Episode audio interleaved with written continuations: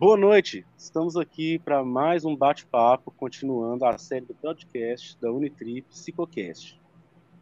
No episódio, no penúltimo episódio, nós discutimos sobre a diversidade e a inclusão nos contextos organizacionais. Dá uma conferida porque é um papo muito bom e vale super a pena. Hoje a gente vai dar continuidade a essa discussão fazendo um recorte, onde a gente vai discutir a respeito da experiência do homem negro, gay, dentro do contexto organizacional e social. E para trocar essa ideia, a gente trouxe o Heitor Abadinho Vicente, que é doutorado pelo programa de pós-graduação em Psicologia Clínica e Cultura da Universidade de Brasília, pós-graduado em Infância e Ensino em Direitos Humanos pela Universidade Federal de Goiás, mestre em Educação pela Universidade Federal de Goiás, graduando em Psicologia pela Universidade Federal de Goiás, compõe o Núcleo de Estudos e Pesquisas em Infância e Educação, desenvolve pesquisas na áreas de gênero, diversidade sexual, relações étnico-raciais e violência. E esse episódio foi idealizado e produzido pela Renata Barreia e Leonardo Souza. Olá, Heitor, tudo jóia? Olá, Leonardo. Olá, Renata. Estou bem e vocês? Boa noite, seja bem-vindo, Heitor. Obrigado. Heitor, fala um pouco sobre o seu trabalho do seu doutorado para a gente, um pouco. Claro, claro. Vamos lá. É, eu, como o Leonardo disse, eu sou doutorando no programa de Psicologia Clínica e Cultura na Universidade de Brasília. E o tema do doutorado, ele ainda está em uma discussão de recorte né, da tese, mas é um tema que vem de discussões que já antecedem o doutorado, assim, desde a graduação, no contato com os movimentos sociais e com a psicologia, é, com a psicologia social especificamente, eu vou fazendo alguns recortes para entender as subjetividades e como se constitui subjetividades não hegemônicas é, numa lógica racial, né? Eu vou tentar entender um pouco de como as pessoas negras elas constroem e como elas subjetivam a experiência social baseada numa lógica onde o racismo opera, verticaliza, enfim, atravessa as relações sociais no Brasil. Então, o processo do trabalho ele vem de uma discussão um pouco mais antiga, que é essa discussão ainda lá na graduação, quando eu vou discutir no trabalho de conclusão de curso é, os desdobramentos de raça e gênero, né, e consequentemente das violências de raça e gênero, que é o racismo e a homofobia, nas relações afetivas sexuais de homens negros gays, para tentar compreender um pouco como que isso é atravessado, e depois na, na especialização eu também faço um pouco desse trabalho, que é tentar compreender isso dentro do campo da educação, e agora no doutorado eu retomo né, os meus estudos acadêmicos em 2020, para tentar fazer um recorte, que é um recorte mais voltado para a saúde, mas que também atravessa as questões de trabalho, que é tentar entender como esses sujeitos que estão perpassados, atravessados pelo racismo que é institucional, que é, é estrutural no Brasil, vão construindo modos de ser e estar nesse disso, Leonardo. É, então, é, como você bem disse, né, da questão da, da, dessa situação, de como você vai vendo essas questões do homem negro dentro da sociedade e do, e, e do mercado de trabalho, é, eu vi um, um dossiê a respeito de uma frase que eu gostei muito, né, que fala qual é a, a cor do invisível? A, a, a, situação dos direitos humanos da população LGBTI negra no Brasil Destaca que existe uma barreira que separa homens de mulheres, pessoas cis de pessoas trans, é heterossexuais de lésbicas, gays, bissexuais e de todas as pessoas que escapem à cis heteronormatividade. Esse obstáculo se torna ainda mais forte quando essas pessoas são negras. Eu queria saber o que você pensa sobre isso, sobre essa frase, Heitor. Acho que é uma frase interessante, Renata, porque ela dá dimensão para a gente de algo que a gente vem discutindo dentro do movimento negro, as pessoas que vêm fazendo uma escuta sobre gênero, raça, dentro de uma perspectiva é, de interseccionalidade, que é tentar entender como alguns corpos são passíveis de comoção e outros corpos não são, né? E aí eu acho que a, a metáfora dos corpos invisíveis ela é importante porque a quem, a quais corpos, a quais identidades nós, enquanto sujeitos, é, nos compadecemos, entendemos que são corpos passíveis de, ser, de estarem vivos e quais corpos não são necessariamente corpos a serem vistos. E a gente vai pensando isso em várias esferas, né, em campos distintos da sociedade. Se a gente for parar para pensar, existe na construção do Brasil enquanto processo histórico uma tendência, um modo, um projeto social, um projeto populacional de aniquilação da população negra. Né? A gente vai fazer essa discussão, seja entendendo isso como um processo é, da colonialidade que a gente ainda vive, né? os resquícios do período colonial, que vai ser o estruturante é, para as relações raciais no, no país, seja no que a gente vai compreender hoje como questões subjetivas e como esse processo de invisibilidade também atravessa esses lugares. É, fechando, assim, né, só para tentar amarrar isso que eu estou dizendo, eu acho que a frase do dossiê é uma frase importante e que faz sentido quando a gente vai pensar as experiências sociais dos sujeitos, quando a gente vai compreender, por exemplo, que há uma comoção diferente para corpos que são diferentes. As pessoas elas se assustam quando elas veem, por exemplo, pessoas brancas em situação de rua crianças brancas em abandono, crianças brancas em situação de rua, mas elas não se assustam tanto quando elas veem essas mesmas, esses mesmos sujeitos quando eles são negros.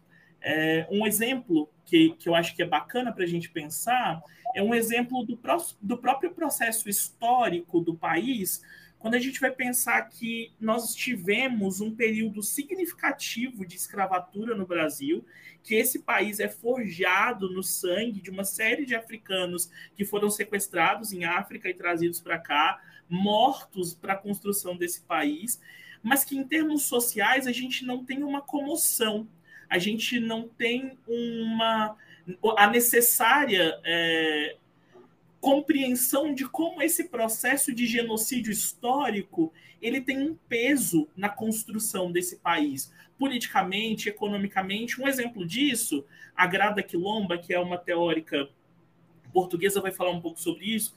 Ela vai dizer que a gente não elabora questões sobre o racismo e ele sempre retorna como um não dito, porque a gente não conseguiu enterrar os nossos mortos ela faz essa analogia para pensar um pouco do processo do luto, né, assim, fazendo uma analogia com o luto, para dizer que uma das uhum. partes integrantes, inerentes ao luto, é o processo do enterro, de você fazer uma elaboração, né, dentro de um ritual, que é a lógica de enterrar aquela pessoa. Um pouco do processo de construção daquela, daquela morte, subjetivamente falando, é o processo do funeral.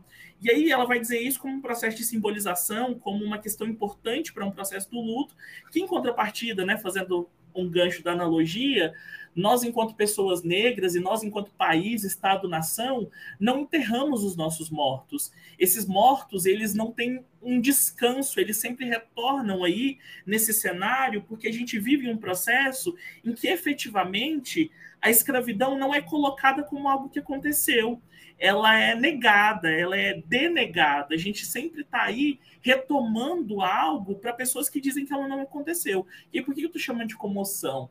Porque, em contrapartida, se a gente for pensar o Holocausto, né, a lógica antissemita que a Europa viveu, a gente consegue não só perceber que aqueles sujeitos conseguiram enterrar os seus mortos, há museus sobre o Holocausto, sobre o horror que aquilo aconteceu com aquela população, e isso é respeitado socialmente, a gente entende como o antissemitismo é uma questão grave, mas que em contrapartida algo de tamanha magnitude, como aconteceu na, na escravização de pessoas negras no Brasil, não é colocado como importante. A gente, inclusive, se esquece para poder repetir, e repete as experiências de racismo diariamente. É um pouco disso, assim, que eu fico pensando sobre eu o que você me que essa reflexão é muito profunda e muito completa. E pensando assim a respeito dessa herança histórica que o homem negro tem, não a gente está trazendo aqui no podcast um recorte, não a, a, a gente não está reduzindo a situação masculina, claro, mas Sim. do homem gay e essas pessoas elas não tiveram ingresso na educação e por motivos históricos também, né? Muitas dessas Sim. pessoas não têm herança, elas foi negada a elas a propriedade privada. Você acha que esses fatos é, de não ter enterrado esses mortos, essas histórias ainda se repetirem tanto, ele tem a ver com a gente não ver essa pluralidade nos espaços empresariais de poder? Acho que sem dúvidas, né, Leonardo? É, quando do processo de abolição da escravatura no Brasil, a gente vai ter algumas leis que foram leis antecessoras ao processo de abolição da escravatura, né? Essas leis incluem a lei do sexagenário, quando as pessoas acima de 60 anos elas então seriam alforriadas, livre, né, que os filhos de escravos a partir de determinado momento histórico, eles deixam de ser escravos, eles não são mais pertencentes ao senhor feudal ali, que não é nem feudal, senhor de escravos, melhor dizendo. É, e a gente tem uma lei que é também uma lei que vai impedir que as pessoas negras e ex-escravos é, ou descendentes de escravos adentrem as escolas, que eles recebam escolarização. Então, se a gente for pensar que na gênese da história brasileira há uma série de coisas, né, uma série de processos educacionais que fazem com que algumas pessoas possam acessar a educação e outras pessoas não possam acessar, a gente começa a entender que não só não são donos de propriedade privada quando não há uma redistribuição de terras, né? A gente não tem um processo de alguma forma compensação de, de, uma, uma dívida histórica para as pessoas negras quando elas são alforriadas, como a gente tem processos institucionais que impedem pessoas negras e LGBTQIA+, de adentrarem o espaço de educação formal. Um exemplo disso é esse histórico das pessoas negras que, durante o processo histórico, não puderam acessar, e que aí, se elas não têm acesso à educação e elas vivem numa sociedade racista, elas começam a ocupar não só os espaços às margens da cidade, né? Por isso a gente vai chamar ali os marginalizados, esses que estão às margens, tanto geograficamente quanto em termos de direito e acesso a, a bens, é, a bens sociais como a gente vai entendendo que esses sujeitos, eles também vão construindo uma vida onde há uma urgência em sobreviver.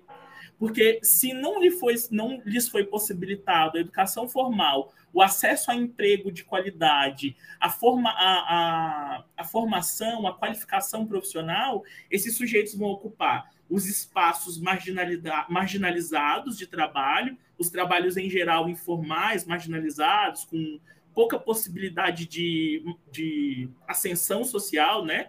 E aí, consequentemente, esses sujeitos e a, as suas próximas gerações também são é, pessoas que vão carregar re, resquícios disso uma vida inteira. Se a gente for parar para pensar, uma questão importante sobre a lei de cotas, né, a lei 10.639, é, a, a lei de cotas e a lei 10.639, né, que é, são leis que vão colocar a escola e a educação pública, ou a educação de forma geral, se responsabilizando para falar sobre esse passado, para falar sobre cultura e história africana nas escolas, para que então a gente comece a adentrar historicamente o processo e, consequentemente, esses sujeitos consigam começar a compreender como esse passado influencia no presente. Se a gente tem a história de uma família, a história social dessa família, atravessada por um processo em que vários sujeitos tiveram os mesmos empregos e eles foram somente substituídos por pessoas da mesma família.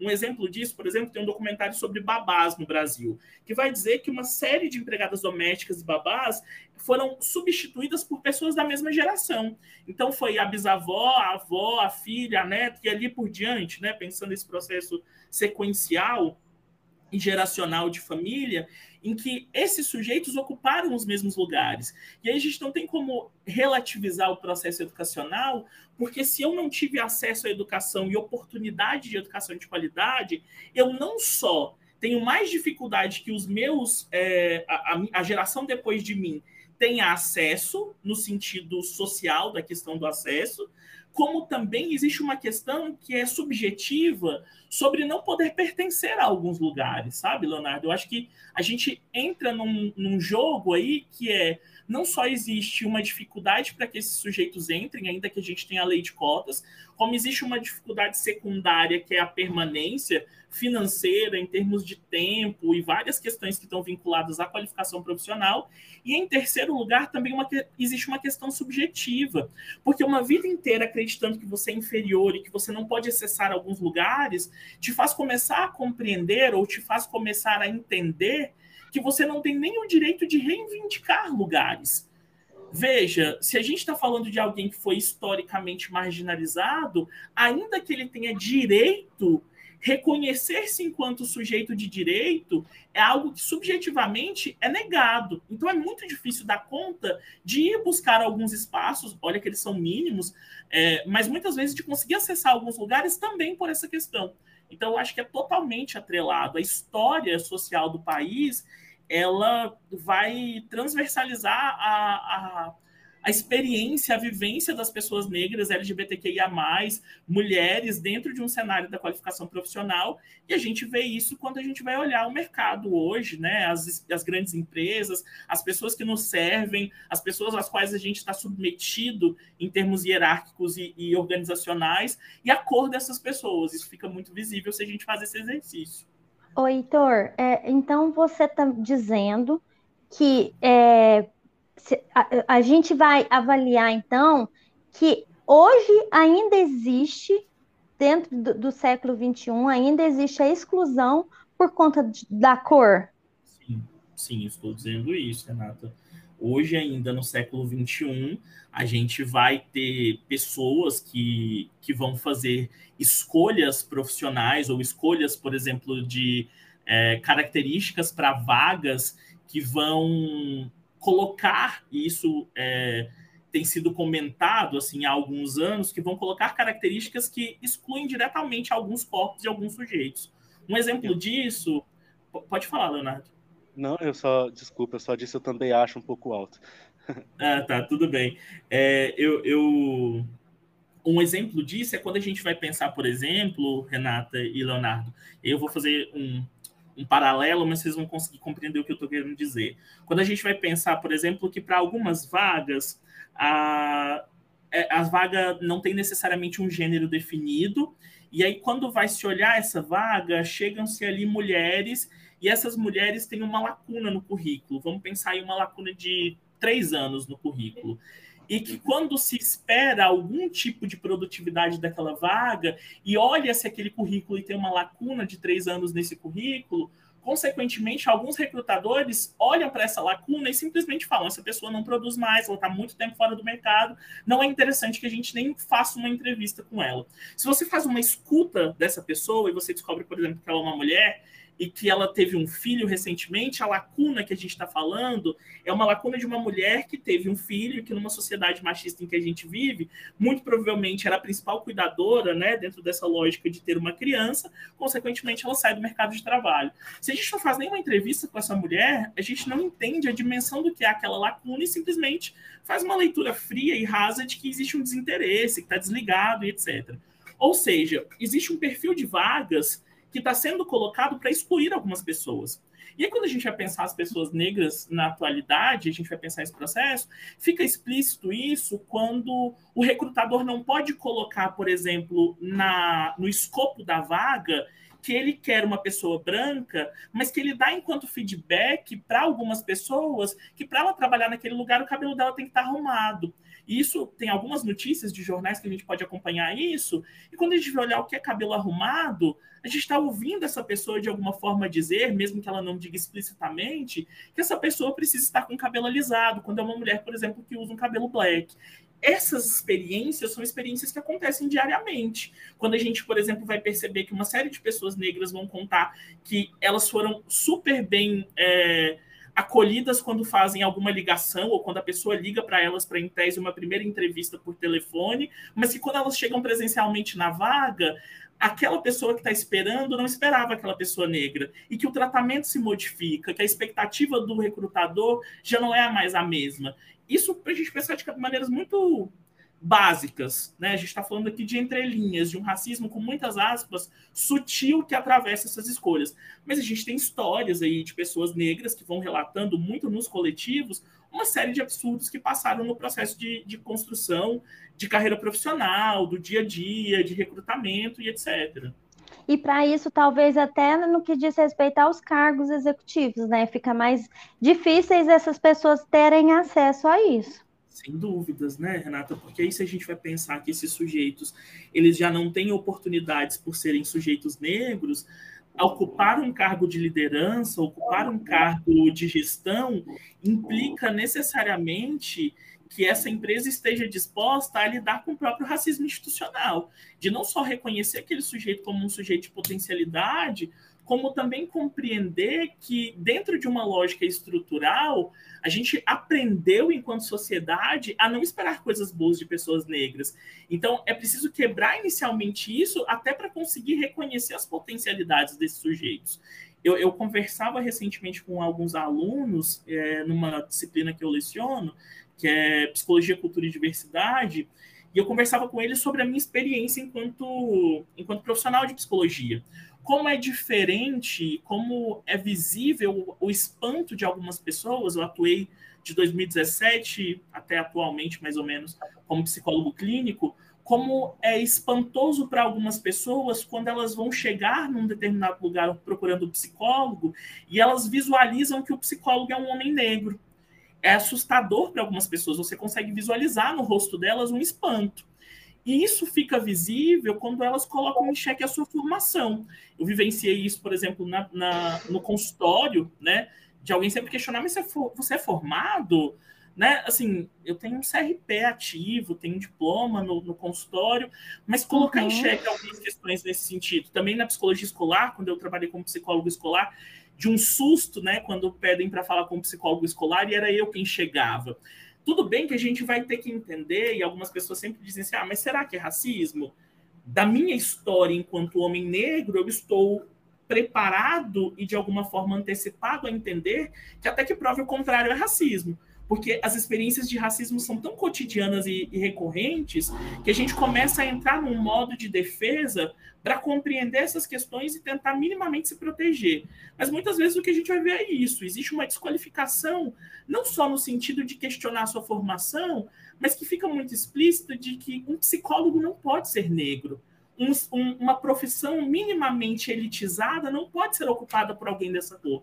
E a gente vê isso quando a gente percebe os absurdos que médicos e médicas negros passam, porque eles nunca podem ocupar aquele lugar, então eles são sempre confundidos com é, profissões que não são menores ou que são inferiores, mas que dentro da lógica hierárquica as pessoas entendem como inferiores. Então, há exemplos de médicos que são sempre confundidos, por exemplo, com enfermeiras enfermeiros. E não é que seja uma menospreza, não seja sobre menosprezar essa profissão, mas dentro de uma lógica em que se supervaloriza, hipervaloriza o médico, uma pessoa negra não pode ser médica. Ela está é, rompendo o status quo, ela não pode ocupar aquele espaço. Então, ela ser enfermeira ou técnico de enfermagem, tudo bem médico não. E aí, quando você vai entender, a pessoa está ali com um crachá de médico. Mas parece que para o sujeito racista, ele precisa, inclusive, não olhar para aquilo dali, ou então questionar esse crachá, que aquela pessoa não pode ocupar esse lugar. Entende? Heitor. É... Entendo. É, é, só, só, só, só, só finalizando uma, uma, questão que eu fiquei muito assim, é, que foi um ponto que me chamou muita atenção, e eu queria que você falasse um pouquinho sobre isso, é, quando você trata de, do ser negro e gay. Parece que ainda fica um, um, um, um buraco maior, uma coisa maior. Será que isso ainda tem é, algumas agressões, micro, microagressões que são veladas? É, o que, que diz respeito a essa frase, negro e gay?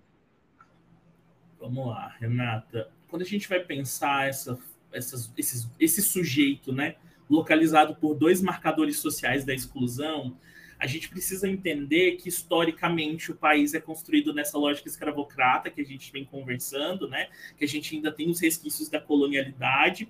Então esse corpo que é um corpo negro que carrega na própria pele o o preconceito, né, a exclusão social, o marcador que o coloca enquanto corpo invisível, ou então hipervalorização, né, uma, uma, uma na verdade não é hipervalorização, uma hiperrepresentação de violência, né, o homem negro é o homem colocado como violento, ele é o, o sujeito, a personificação daquilo que dá medo, então, consequentemente, esse corpo carrega em si só uma série de questões vinculadas a violências estruturais, né? A falta do emprego, a, os empregos e as qualificações mais baixas. A gente tem aí um país em que homens negros, né, a juventude negra é exterminada. A, a, a quantidade, ou melhor, a expectativa de vida de um homem negro entre 17 e 23 anos, ela, a, a a expectativa de vida não, a quantidade de morte de homens negros entre 17 e 23 anos é muito alta, há um extermínio sistemático da população negra, de jovens negros, homens negros. Então a gente está falando que essa masculinidade ela é construída socialmente como um signo e uma personificação do horror, do medo. São os homens negros que, em geral, constroem, a, a, aliás, são construídos através e a, é, por trás da imagem desse homem negro o medo social, né? Então a gente já tem esse marcador específico. Quando a gente vai pensar, por exemplo, que esse sujeito, esse homem negro, ele tem um outro marcador social que é a homossexualidade, ele é um homem negro, gay, existe uma questão aí que é como se a gente estivesse falando que os processos de violência se complexifiquem. Em sentido, ser um homem negro coloca para esse sujeito espaços e possibilidades de vivência reduzidos, consequentemente, ele está mais sujeito a algumas violências, e o fato de ser gay coloca, implica para esses corpos outras violências. Porque se a gente vai pensar que existe um ódio social generalizado contra pessoas negras que estrutura-se por meio do racismo, existe também dentro da lógica social uma aversão, uma tentativa de extermínio, uma fobia social do que daquilo que é, é, é heterodivergente, digamos assim, né? daquilo que não é cis heteronormativo. Então, esses homens carregam dois marcadores que complexificam a violência, porque ele é duplamente errado. E aí, subjetivamente, esse lugar também é um lugar difícil, porque você vai subjetivando uma vida inteira que a sua raça é errada, o seu corpo é errado, a sua orientação sexual é errada. Então, a gente entra numa dupla negação de si mesmo. É um corpo que está sendo colocado entre várias questões, duplamente errado, duplamente menos importante.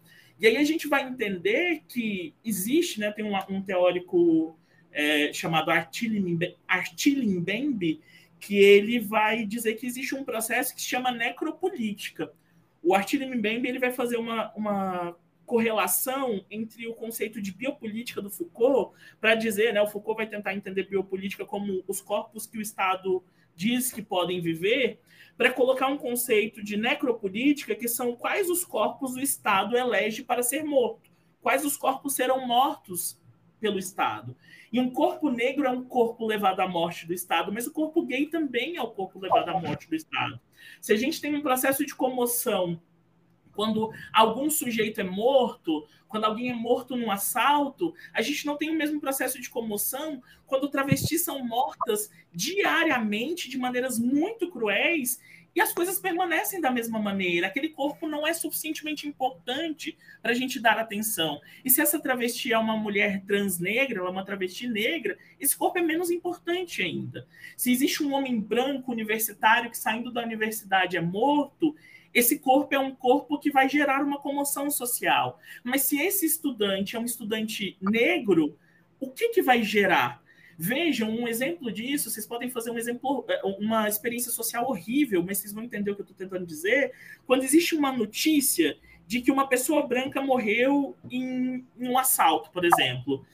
Essa pessoa, a, a, quando você vai abrir a notícia e olhar os comentários, os comentários são comentários de comoção de maneira geral. Quando essa pessoa é uma pessoa negra, ou quando ela está num lugar onde é considerado periférico, quando você abre os comentários, as pessoas sempre questionam a vítima. Não é muito diferente, por exemplo, quando acontece com casos de relatos de estupro. contra mulheres, e essas mulheres, então, começa-se um, um, uns comentários em que vão se questionar se essas mulheres deixaram, se elas foram coniventes, se elas permitiram, mas eu não sei o outro lado. A gente teve recentemente um caso muito absurdo em que quiseram escutar o agressor da Maria da Penha. Em que contexto é plausível que a gente escute o agressor de uma mulher que violentou ela de tal forma em que ela está numa cadeira de roda? Não existe um outro lado da história quando a gente fala de violência. E é a mesma coisa que acontece quando a gente vai pensar, então, sujeitos que são negros e gays. Porque se a gente tem sujeitos negros historicamente invisibilizados, a gente também tem um ódio geral e social contra esses corpos que são divergentes ou que são é, dissidentes, os corpos de pessoas homossexuais, e juntando-se, entre aspas, juntando-se essas duas coisas, a gente entra numa lógica complexa em que a violência é complexificada. Sofre-se racismo, mas sofre-se também homofobia, e sofre-se mais ou mais complexamente o racismo, e de forma mais complexa a homofobia, porque tem dois marcadores que são associados. Não sei se eu consigo explicar, mas foi um pouco disso. Assim. É, é, é... Pode falar, Léo. Heitor, uma das várias coisas atravessam o corpo negro, né? É um espaço de censura e escandalização. E uma das coisas que, que eu acho que é muito relevante a gente falar é a erotização também, né? Então, quando Sim. a gente vê essas mesmas meninas na esquina se prostituindo, é, a gente está vendo vários fenômenos, é, várias causas, né, se relacionando para que ele esteja ali. E uma delas eu acho que é fato de que as pessoas levam em paralelo a sexualidade exacerbada e as opções de gênero.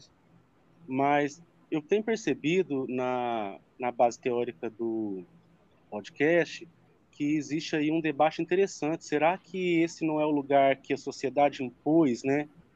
Será que elas estão ali manifestando a própria vontade, da própria personalidade, ou elas estariam prontas para mostrar competências em espaços de poder, por exemplo, né? Você acha que quando a gente vê travestis fazendo programa numa esquina, vem só da vivência, que isso é algo da sexualidade, daquele espectro, ou você acha também que a sociedade deu a ela aquelas opções, né, aquela forma de, de existir? O que você acha a respeito disso? Então, é, é uma pergunta complexa. Né? Eu acho que, na verdade, a sociedade não deu possibilidades de existência para essas mulheres, né? Porque a gente vai voltar para a educação, né? Eu acho que é imprescindível que a gente retorne para a educação. Em um universo em que a gente tem se, tem, tem, se, tem se escutado socialmente uma discussão totalmente arbitrária sobre banheiros unissex, sobre ideologia de gênero, uma série de discursos que estão totalmente descolados do chão da escola, que estão totalmente descolados da experiência formativa dos professores, a gente deixa de lado uma coisa muito importante, que é como a escola é também espaço de reprodução de preconceitos e discriminações. Eu, como educador e como alguém que trabalhou tanto na escola de, de ensino, ensino médio, ensino fundamental, como professor universitário, eu digo que a escola e a educação é um espaço potente para a construção de novos futuros, de um projeto societário diferente, mas a escola também é ferramenta muito potente para a construção de uma sociedade. Consequentemente, os valores difundidos na escola, eles também têm um, um, uma gama de, de atravessamentos que são importantes. Se a gente tem uma história social de exclusão, a escola foi também fator fundamental para que essa exclusão acontecesse. O racismo não se perpetuaria de uma maneira tão é, como que eu vou dizer, de uma maneira tão eficaz se a gente não tivesse a escola também como produtora e reprodutora de discriminações. A mesma coisa a homofobia, a LGBTQIA+, transfobia. Então, é, LGBTQIA+, fobia. Ou seja, o que, que eu estou querendo dizer com isso? Se a gente está falando que a escola, enquanto processo de produção e reprodução de preconceitos e de exclusões, é um espaço que não está preparado para receber pessoas que estejam dentro de identidades de gênero ou orientações sexuais dissidentes, não é, cis heteronormativas, essa escola não estando preparada, ela também é reprodutora das violências. Se a gente for pensar, se vocês forem conversar, mas tem um dossiê também da psicologia, produzido pelo Conselho Federal de Psicologia, que vai falar da experiência das escolas em relação a gênero e sexualidade, grande parte das pessoas LGBTQIA+, sofreram violências desde o processo de escolarização. Essa violência, seja da homolesbotransfobia, LGBTQIA+, fobia, por parte dos colegas, seja por parte de professores, gestão escolar. Então, se você está ali vivendo todo, tudo isso todos os dias, a escola se torna um inferno. Eu vou deixar como dica para vocês um documentário que se chama Se Essa Escola Fosse Minha, que vai falar um hum. pouquinho sobre isso. Mas é uma questão importante, né, para desenrolar a pergunta que você me faz. Se esses corpos são corpos que não podem estar dentro da escola, esses corpos precisam estar em um outro lugar para sobreviver, porque a escola é um lugar onde elas não podem existir. Para pessoas que talvez não performem identidades de gênero é, cisnormativas, esse lugar talvez se torne mais insuportável. Seja pela impossibilidade do banheiro, que é uma questão, a gente não quer banheiro unissex, a gente quer que pessoas que se identifiquem com o gênero possam usar o banheiro qual gênero ela pertence. Mas, enfim, seja pela questão do banheiro, seja pela violência física que elas sofrem, seja pela violência simbólica diária esses corpos se, to se torna cada vez mais insustentável para esses corpos a permanência na escola. E se está cada vez mais insustentável, eles vão se evadir das escolas. E aí, uma vez que se evadiram das escolas, e muitas vezes a gente vai escutar histórias de, de travestis, mulheres trans, que foram expulsas de casa, é, o que sobra para essas mulheres? O que, que é possível para essas travestis? Quais são as pessoas que sustentam e compram o, a, eu vou dizer que a batalha ética, que eu acho que é uma questão ético-política, de ter na sua empresa profissionais travestis e transexuais, que saem da lógica simples de a gente vai fazer diversidade e diz que nos nossos recrutamentos a gente é diverso, mas que de fato contratam essas mulheres, que deem informação, que deem capacitação. Poucas são as empresas que fazem isso. E aí a gente entra na dinâmica que você pergunta. Eu não sei se essas mulheres elas querem estar na prostituição. Eu ouso dizer que grande parte delas não querem. E eu ainda ouso dizer que talvez ninguém queira. E, e aí é uma opinião minha, né? Não necessariamente isso é um, um, um, dado real, um fato. Talvez haja quem queira, mas eu questiono a autonomia da escolha num processo histórico que a gente vive, um processo histórico, político, econômico como o Brasil. Então, se essas mulheres não puderam ter a possibilidade de finalizar a escola, se elas não finalizaram um estudo formal, consequentemente elas não foram capacitadas, elas não têm capacitação, elas não têm formação, e as instituições não querem aqueles corpos como parte do time, como parte da equipe, como a cara da empresa, o que sobra para essas mulheres? É, é, Heitor, eu fiquei pensando, então, por falar em escola, e eu acho que, assim, a gente, é, finalizando, pensando na escola, eu acho que, eu queria, assim, é, sua opinião a respeito do que, se tivesse mais conhecimento sobre a diversidade sexual racial, assim como isso fosse é, não só pela escola, mas tivesse uma cultura desse ensinamento. Você acha que poderia afetar um pouco mais a vida das pessoas com uma mudança mais positiva? O que, que você acha que falta para que isso seja um pouco mais leve, mais fácil, mais é, é, é um, uma experiência que, que, vamos dizer assim, dentro da normalidade, porque parece que existe uma normalidade mas pelo que você traz, pela sua fala, né, é, eu acredito que ainda é muito pesado. Eu, eu gostaria só de usar o gancho da pergunta da, da Renata claro. e a, refletir sobre essa normalidade. Deu para perceber, você faz a pesquisa na, na área de gênero, né, diversidade sexual, acho que esse tipo de pergunta só alguém que esteja fazendo conseguiria raciocinar ela nesse sentido, sabe? É, é muito difícil a gente olhar para o homem gay negro e não ver também que o homem negro ele também compadece desses é atravessado por várias vários marcadores né? Inclusive o homem dito heteronormativo por quê? Porque eu tenho a sensação de que assim como a gente nunca vai achar siglas suficientes para poder falar do espectro homossexual é, e das formas de se manifestar, não sei nem se eu coloquei da maneira certa, mas quis me expressar assim, eu acho que é palpável também pensar que existe um espectro de formas da dita heterossexualidade se manifestar, e esse sujeito, dentro desse contexto ainda negro, se for se fazer homem através do, da cultura que chegou até aqui, dessa herança histórica toda, e você acha que, pensando nesse sentido, é, existe um sofrimento com gênero para todo mundo? É claro que é óbvio que está nítido que esse é um agente da homossexualidade, mas se tornar homem no patriarcado e negro e vários outros marcadores, né? A gente sabe que o negro é visto como pobre também, é, sem escolaridade. Qual que você acha que é os desafios que, que enfrenta o homem negro é, para entrar nesses contextos empresariais, se formar? Não, eu vou tentar responder as duas questões, enfim, vou fazendo ganchos e vocês podem me interromper. Mas vamos, vamos lá, Léo, assim, começando por você, que depois eu vou desdobrando na pergunta da Renata. É, não só tem a questão de eles são vistos como, como pobres, né? A gente tem a população majoritariamente pobre no Brasil, ela tem uma cor e ela tem um gênero, né? As mulheres, em geral, estão empobrecidas, elas fazem parte da base da pirâmide, como diria Angela Davis, em Mulher, Classe e Raça, assim como também essa população tem cor. Majoritariamente, a gente está falando que a população pobre no Brasil é a população preta. E a gente precisa entender, Leonardo, que o homem negro ele não vai ter as mesmas experiências da formação de uma masculinidade que o homem branco. Em que sentido que eu estou dizendo isso?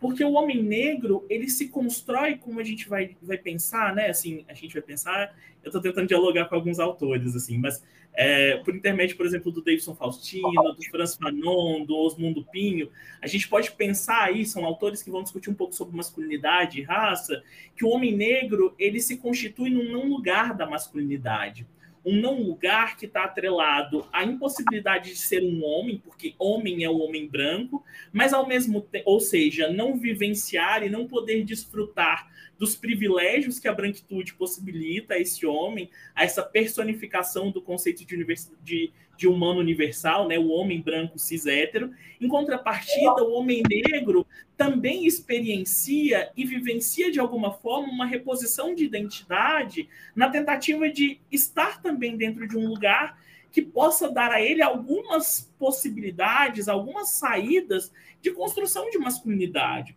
E aí se constituir em termos de masculinidade, quando o seu corpo é um corpo é, hipersexualizado, porque há uma hipersexualização do corpo negro, né? O corpo negro do homem negro, viril e uma série de questões. Quando o seu corpo é hipersexualizado, mas ao mesmo tempo o seu corpo é hiperrepresentado de forma violenta, né? O homem negro é o homem violento, o homem negro é o homem agressivo, o homem negro é o homem violentador em contrapartida, nesse cenário como um todo, poder construir experiências subjetivas de uma masculinidade que não vá reproduzir de alguma forma as experiências ou a lógica dos privilégios dos homens dentro de uma exploração das mulheres como uma tentativa de se colocar no mundo. Porque a gente vai perceber, né, vamos pensar a lógica da pirâmide social da Ângela, que são mulheres na base da mulheres negras na base da pirâmide, homens negros, mulheres brancas, homens brancos. Então, de alguma forma, a gente não pode colocar homens negros e homens brancos no mesmo lugar, porque a raça transversaliza esses privilégios, né, esse, essa lógica da, do, do machismo, em um aspecto em que esses homens são sempre deslocados do lugar da masculinidade. Eles precisam repor uma identidade, digamos assim, é, replicando esses preconceitos, esses machismos, na tentativa de se fazerem homens. E eu não estou justificando nada nesse sentido. Eu acho que eles também são homens que são violentos e podem ser machistas dentro de uma lógica patriarcal. O que eu coloco é quais possibilidades de construção a gente tem de fato oferecido para esses homens para eles repensarem o lugar dessas masculinidades, na medida em que, no fim das contas, eles continuam dentro de uma lógica hierárquica, submetido a pessoas brancas e muitas vezes submetendo mulheres negras. Então, há um sofrimento inerente a esses homens dentro de uma lógica em que o patriarcado também os coloca num menor lugar em relação aos homens brancos, e, consequentemente, a construção dessa masculinidade está atravessada aí por uma série de questões vinculadas ao racismo. A gente não pode deixar de lado que os homens negros também lucram com dispositivo materno, com dispositivo amoroso em relação às mulheres, que há uma reprodução e perpetuação do machismo, mas eu sempre fico me questionando se dá para a gente colocar homens brancos e homens negros na mesma lógica de socialização e constituição de masculinidade, quando efetivamente a gente está falando aí de experiências muito diferentes no decorrer da história. Muitas vezes, na lógica, inclusive da socialização, a gente vai ter homens brancos em lugares de privilégio, historicamente em relação a mulheres e que não são os mesmos de homens negros, porque a estrutura econômica e social implica para esses homens negros outros papéis. Mas é uma outra, uma outra questão. Assim, eu acho que a gente entra numa lógica e numa seara complexa para pensar isso. Mas pegando um gancho na questão da Renata, eu acho que a gente precisa, quando a gente vai falar de políticas de reparação, voltando para a escola também, de um processo que é um processo que não pode estar tá está fechado em si mesmo, né? Não é como se a gente, a eu, Heitor, parto de um princípio que não é só com a educação que a gente faz modificações, ou não só com a educação formal. E o que, que, eu quero dizer com isso? A gente tem a lei de cotas, que é uma lei muito importante, de, a gente tem a lei 10.639, que é o ensino de, de, história da África nas escolas, que é uma, uma lei muito importante, mas a gente precisa, talvez, se antecipar na lógica de quem são os professores. A gente precisa, por exemplo, essa é a minha opinião, talvez por ser um, um professor universitário, a gente precisa questionar qual é a formação universitária das pessoas que estão formando outras pessoas nas suas profissões, seja na pedagogia, nas licenciaturas de maneira geral, sobre como a gente vai olhar essas pessoas, como a gente vai entender que o racismo atravessa o nosso conhecimento, seja em, em cargos, por exemplo, como a gente está colocando aqui, que é a psicologia. Como eu faço uma clínica des, desatualizada, deslocada de um processo histórico de racismo. Que clínica com escuta de sofrimento é possível quando eu descontextualizo, eu desconsidero que o paciente que chega na minha clínica e é um paciente negro, ele pode padecer de um transtorno mental, mas que a gente também precisa entender que esse sujeito foi atravessado por uma lógica persecutória uma vida inteira, porque ele precisa ficar vigilante 24 horas por dia por conta do racismo. E aí a gente precisa entender essas coisas para compreender que a educação ela precisa estar ampliada, seja na, educa na educação formal ali, quando a gente está falando dessa educação ensino fundamental, ensino médio, né, é, educação infantil, seja no ensino superior, como um processo formativo de sujeitos que vão vir a ocupar profissões e que precisam discutir ou compreender o conceito de raça dentro da estrutura social, não podem estar deslocados desse mundo, seja quando a gente vai pensar também um processo que é o processo que, em tese, a gente tem é, do judiciário, das leis no Brasil, né, assim, legislativo de forma geral, que é como a gente também precisa de punições como um processo também educativo. E o que, que eu estou querendo dizer com isso?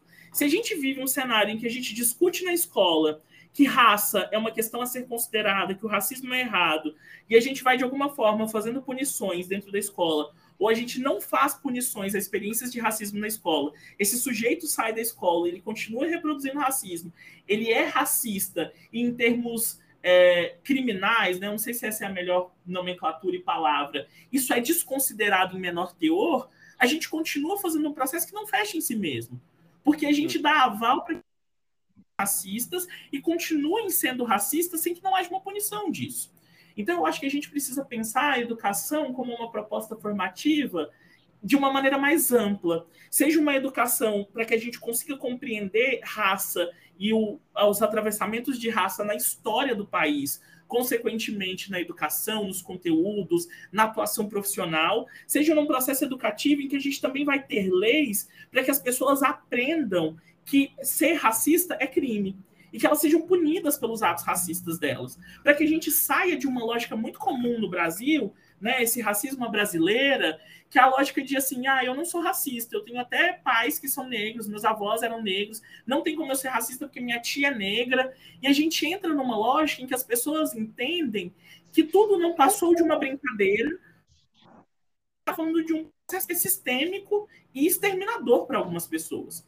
Então, eu acho que é estrutural, exatamente, Leonardo. Então, se ele é estrutural, ele transversaliza, todas as relações. Então, não é um simples. É, não é simplesmente uma questão de confundir quando você vê uma pessoa negra numa loja e você vai diretamente a ela pensando que ela é a funcionária. Não é uma questão aleatória quando você se engana e vê uma pessoa negra perto de um lugar e você acha que ela é o segurança.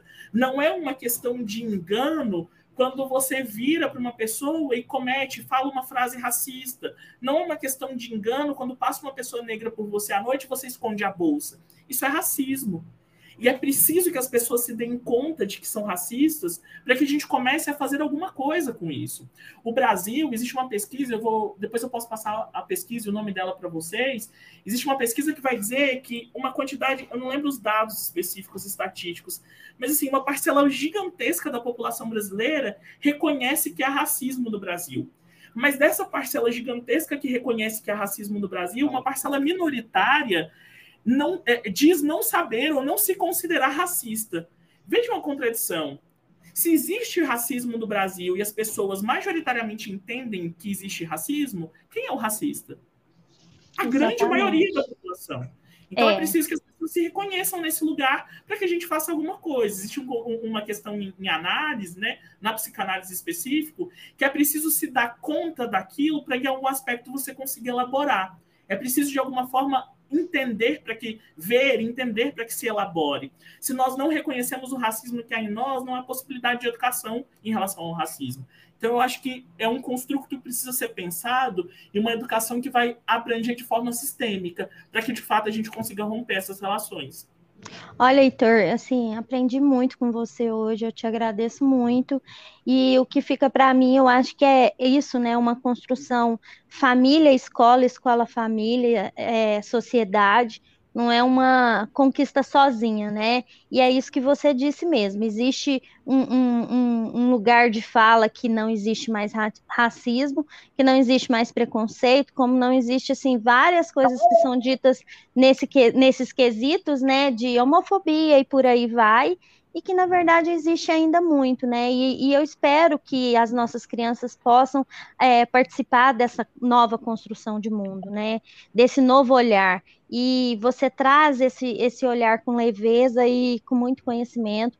Eu te agradeço imensamente pela participação e pelo profissional que você é, né? E espero que você consiga levar todo esse conhecimento sempre, sempre para mais para frente para os seus alunos, para as pessoas que você tem esse contato. Obrigado mesmo pela sua presença, viu? Eu que agradeço, Renata, Leonardo. Eu acredito que a gente precisa fazer educação para além da sala de aula. Eu fico muito lisonjeado pelo convite. Eu gosto de falar com estudantes de psicologia.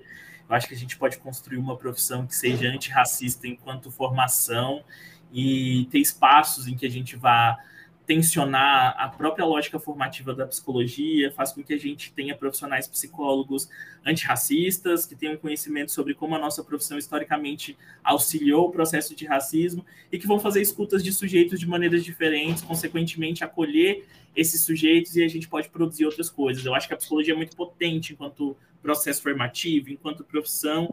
Então, fico muito feliz, lisonjeado pelo convite, à disposição quando vocês quiserem e muito obrigado. É sempre bom poder conversar com estudantes. Oi, Heitor, muito obrigado mesmo, saca? Eu queria continuar conversando com você e saber mais sobre as suas pesquisas de gênero, sobre o preconceito estrutural, mas eu gostaria muito de ler alguma coisa a respeito dessas pesquisas e espero que a gente possa pensar psicologia de novo junto em algum outro momento muito obrigado pela paciência, porque é a segunda vez que a gente grava esse episódio, tivemos problemas técnicos, e você passa a sensação de realmente estar de corpo e alma nas duas, nas duas oportunidades de trocar conversa. Eu agradeço por isso. Uma ótima Eu... oportunidade mesmo de aprender. Muito obrigado. Que agradeço, Leonardo, que a gente tenha outras possibilidades, que a gente faça a palavra circular, é sempre muito importante vocês querendo e tendo disposição, eu estou por aqui para a gente continuar esses diálogos sempre que possível e necessário. É isso aí. Para você que está acompanhando a gente até aqui, ficou um episódio um pouco longo, mas uma conversa que super vale a pena. A gente espera contar com vocês nos próximos episódios. E até lá. Obrigado. Tchau, tchau. Tchau, tchau, galera. Obrigado de novo, Heitor. Obrigado. Tchau, tchau.